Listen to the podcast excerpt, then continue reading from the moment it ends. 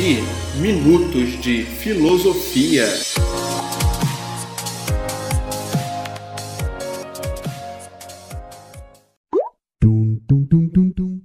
E aí galera, eu sou o Kleber Farias e quero te convidar para bater um papo sobre os principais temas da filosofia. Vem comigo!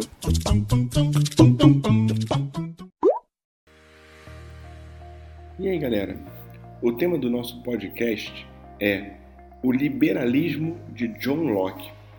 Como sabemos, Locke foi um filósofo que se dedicou às diversas áreas do pensamento.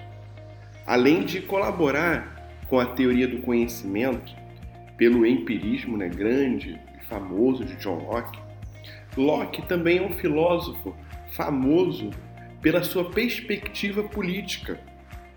O seu pensamento né, se dedicou a pensar os motivos pelos quais as pessoas formam o Estado e por que esse deve se manter ativo. Tal como Thomas Hobbes, Locke também acreditava que a única maneira efetivamente razoável de justificar a existência do poder político seria através da metodologia contratualista. No entanto, diferente de, diferente de Hobbes, Locke não tinha uma visão pessimista da natureza humana. Essa divergência básica, por sua vez, levou a outras maiores e mais relevantes perspectivas para que Locke defendesse um ideal de governo diretamente oposto daquele que Hobbes defendeu.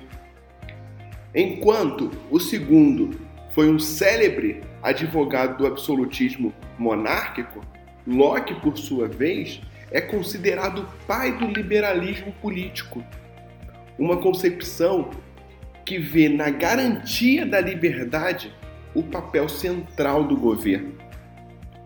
Antes de tudo, Locke discordava radicalmente da ideia de que o homem é basicamente um ser egoísta.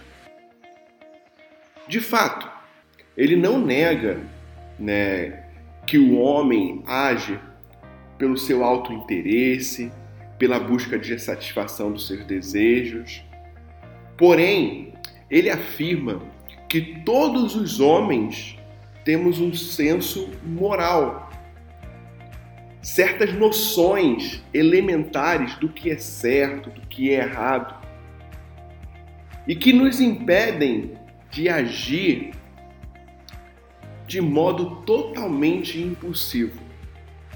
O ser humano, ele é concebido por Locke ainda no estado de natureza como um ser racional, livre e igual, mas não totalmente bom. Com efeito, Locke diz que o estado de natureza é um estado sem lei política, mas não é um estado absolutamente sem lei. O que vigora nesse estado é uma lei moral, na, é uma lei, o que vigora nesse Estado é uma lei moral racional da nossa natureza, que nos indica o que é certo e o que é errado, independente da lei. Aquela lei que é estabelecida pelo Estado.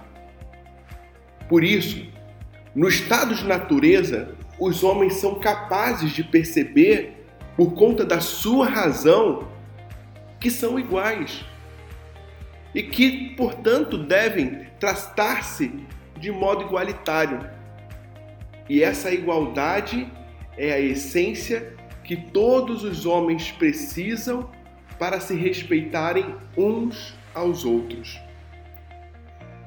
Locke diz que existe uma lei natural da qual se derivam todos os direitos naturais, isto é, certos bens básicos que todo ser humano merece ter como um direito reconhecido.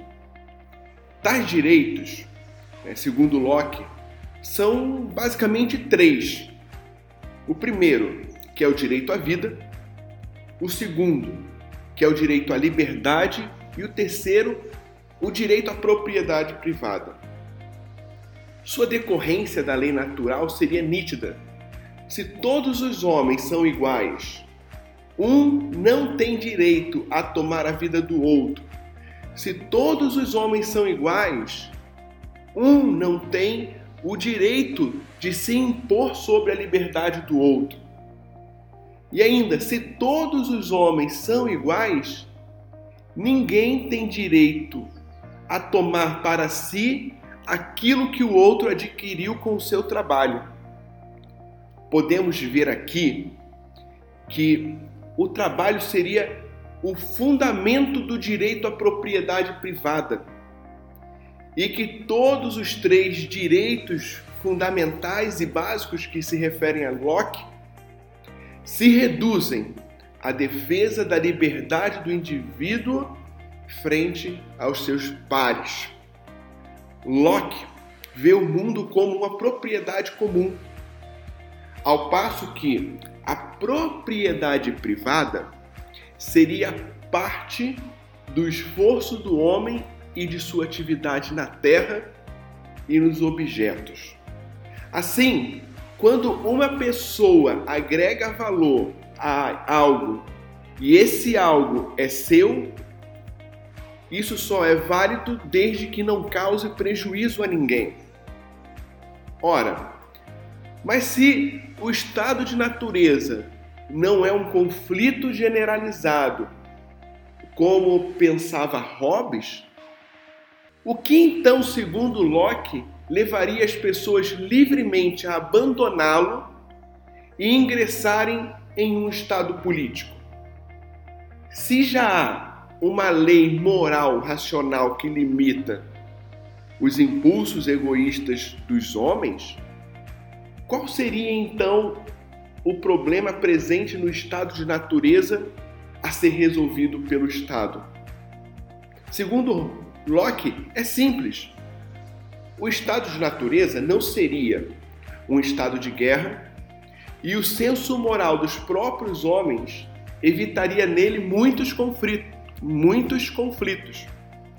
Entretanto, não se pode negar que esses conflitos possam eventualmente ocorrer, possam eventualmente ocorrer.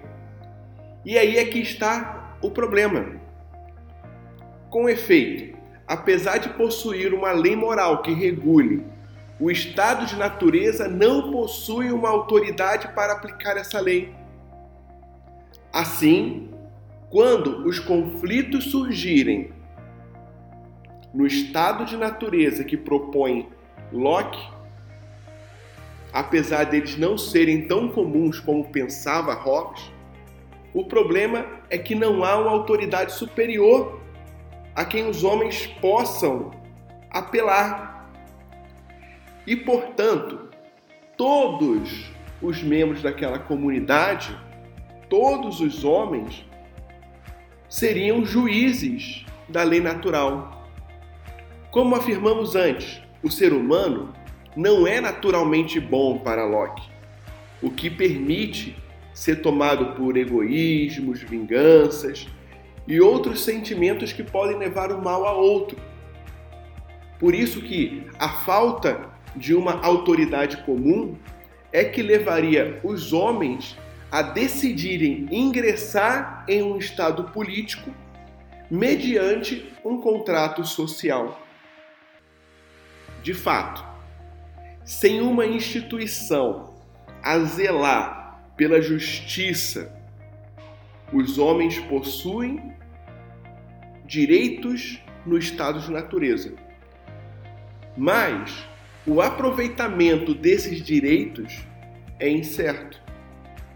Por isso que a função do contrato social loquiano não é garantir a paz, mas garantir uma mais eficiente aplicação da justiça da lei da natureza e o mais seguro uso dos direitos naturais.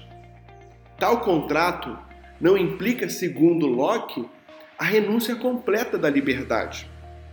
Ao contrário, o papel que deve exercer o governo não é tanto manter a ordem, mas sim garantir aqueles direitos básicos. O poder do Estado não deve ser absoluto, mas limitado. A lei civil deve apenas exprimir a garantia perfeita da execução das leis da natureza e dos direitos básicos do homem. Inclusive, para Locke, caso o governo não cumpra o seu papel e viole a lei moral e os direitos naturais, o povo tem o direito e mesmo o dever de se rebelar, pois um contrato quebrado não tem qualquer valor. Nesse sentido, Locke não apenas afirma a necessidade do Estado ter seu poder limitado, ele propõe uma estrutura para que isso aconteça. Apesar de ser famosa a frase né, de Montesquieu da divisão dos estados em poderes, essa divisão já é proposta para Locke, estipulando a existência na prática de dois poderes, o legislativo e o executivo. O legislativo seria incumbido de criar as leis e por isso seria superior ao executivo. E caberia ao executivo, né? E caberia ao executivo a administração pela lei, inclusive atuando na sua interpretação frente à sociedade civil. O que demonstra nesse poder o acúmulo dos poderes hoje exercidos como executivo e judiciário. Para Locke, haveria ainda um terceiro poder, o poder federativo, que trataria das questões da pátria frente a outras nações, como o poder de guerra e paz. Na prática, esse poder era exercido pelo monarca que também controlava o executivo. E você acha que o estado de natureza ele é uma questão mais robesiana ou ela tende mais para uma perspectiva loquiana? Me conta aí. E é isso, pessoal. Muito obrigado pela sua companhia e te espero no próximo podcast. Devi, Minutos de Filosofia.